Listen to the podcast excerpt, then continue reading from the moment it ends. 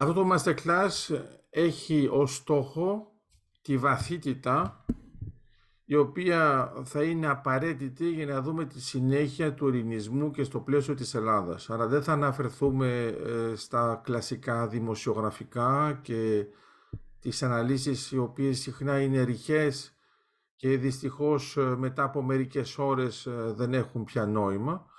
Θα κοιτάξουμε τα πράγματα όχι για τις εφημερίδες αλλά για τα βιβλία.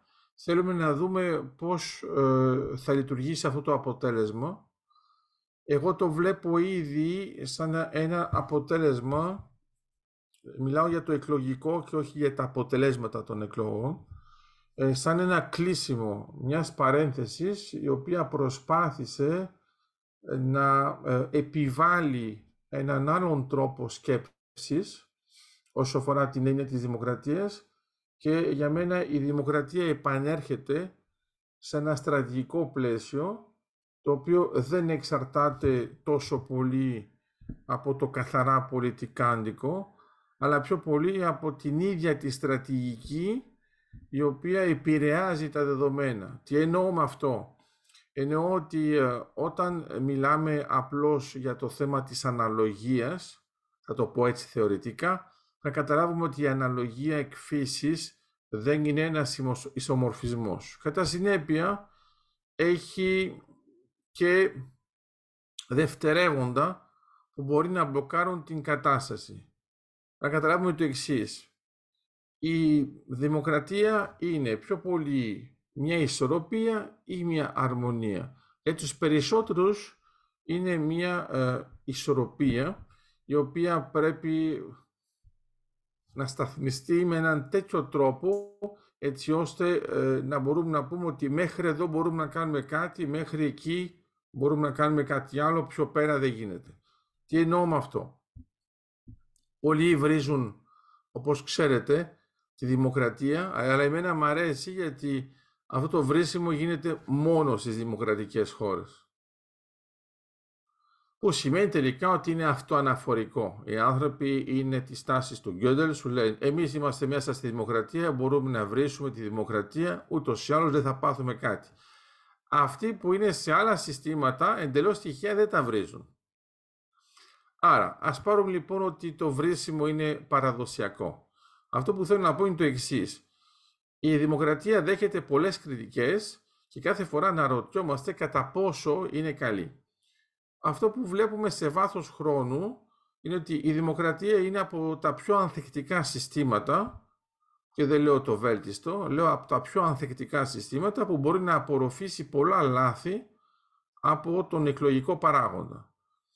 Έχει μια προϋπόθεση που μπορεί να είναι ένα πρόβλημα για μερικούς, είναι ότι ο καθένας έχει δικαίωμα να ψηφίσει με ε, τα δεδομένα του. Αυτό βέβαια δεν σημαίνει ότι απαραίτητα ξέρει τι πρέπει να ψηφίσει, αλλά βέβαια θεωρητικά μπορεί να μάθει και από άλλους ή μελετώντας τι θα μπορούσε να κάνει.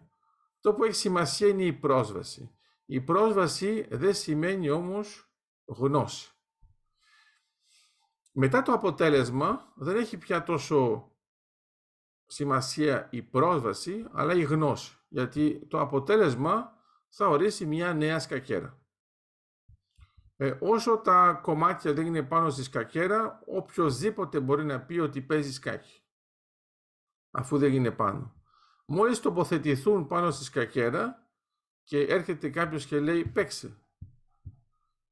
Ε, λες τώρα εγώ δεν ξέρω, εγώ απλώς βάζω τα κομμάτια. Όταν κάνουμε την ανάλυση για την τοποθέτηση των κομματιών και των πιονιών πάνω στη σκακέρα, εγώ βλέπω ότι πολλοί ακόμα και σκακιστές δεν ξέρουν ακριβώς γιατί ιστορικά τοποθετήθηκαν με αυτόν τον τρόπο και για ποιο λόγο έχει νόημα και για ποιο λόγο κρατήσαμε. Υπάρχουν βέβαια και άλλες απόψεις ότι θα μπορούσαμε να τα βάλουμε διαφορετικά, να δούμε άμα μπορούμε να παίξουμε διαφορετικά. Υπάρχει και αυτό. Αλλά υπάρχει αυτή η σταθερότητα. Τι εννοώ; Σταθερότητα έχει μια δομή και έχει μερικά στοιχεία που εμπεριέχουν μια παγκοσμιότητα. Αυτό που έχει σημασία λοιπόν στη δημοκρατία είναι ότι δεν είναι μια ισορροπία μεταξύ δημοκρατικών και μη, δημοκρατικών. στην πραγματικότητα είναι μια αρμονία μεταξύ του Δήμου και του κράτους. Γιατί δεν είναι μια ισορροπία, είναι πολύ απλό, γιατί το κράτος και ο Δήμος δεν είναι πράγματα που είναι συγκρίσιμα. Δεν μπορεί να βάλετε μια οριοθέτηση και να πείτε αυτό ανήκει σε αυτό, αυτό ανήκει στο άλλο. Άρα το κράτος θέλει μια οργάνωση και ο Δήμος θέλει μια ελευθερία. Αν τα συνδυάσουμε μαζί με έναν τρόπο αρμονικό, θα δούμε ότι μία από τις επιλογές που έχουμε είναι η δημοκρατία.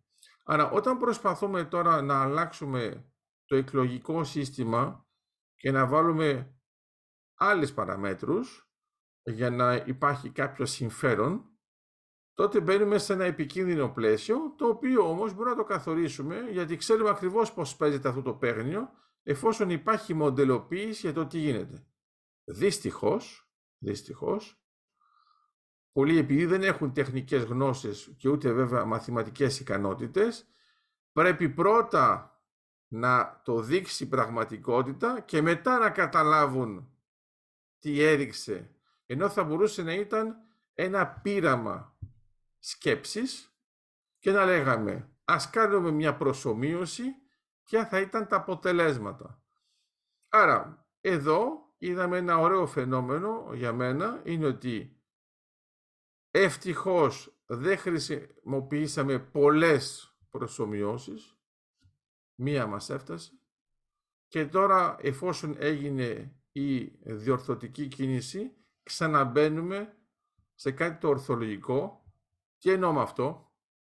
Φανταστείτε τώρα ότι το παίρνετε το σκάκι και ξαφνικά έτσι λέτε, για λόγους πιο δημοκρατικούς δεν μ' αρέσει που ο πύργος είναι στη γωνία. Εντάξει.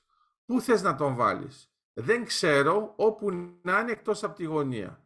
Εφόσον το δοκιμάζει, μετά δεν βλέπει ότι, βλέπει ότι δεν πάει, δεν μιλάω για το ροκέ που είναι, έχει κατεργήθει, και μετά τελικά λέει, νομίζω ότι η καλύτερη θέση είναι η γωνία.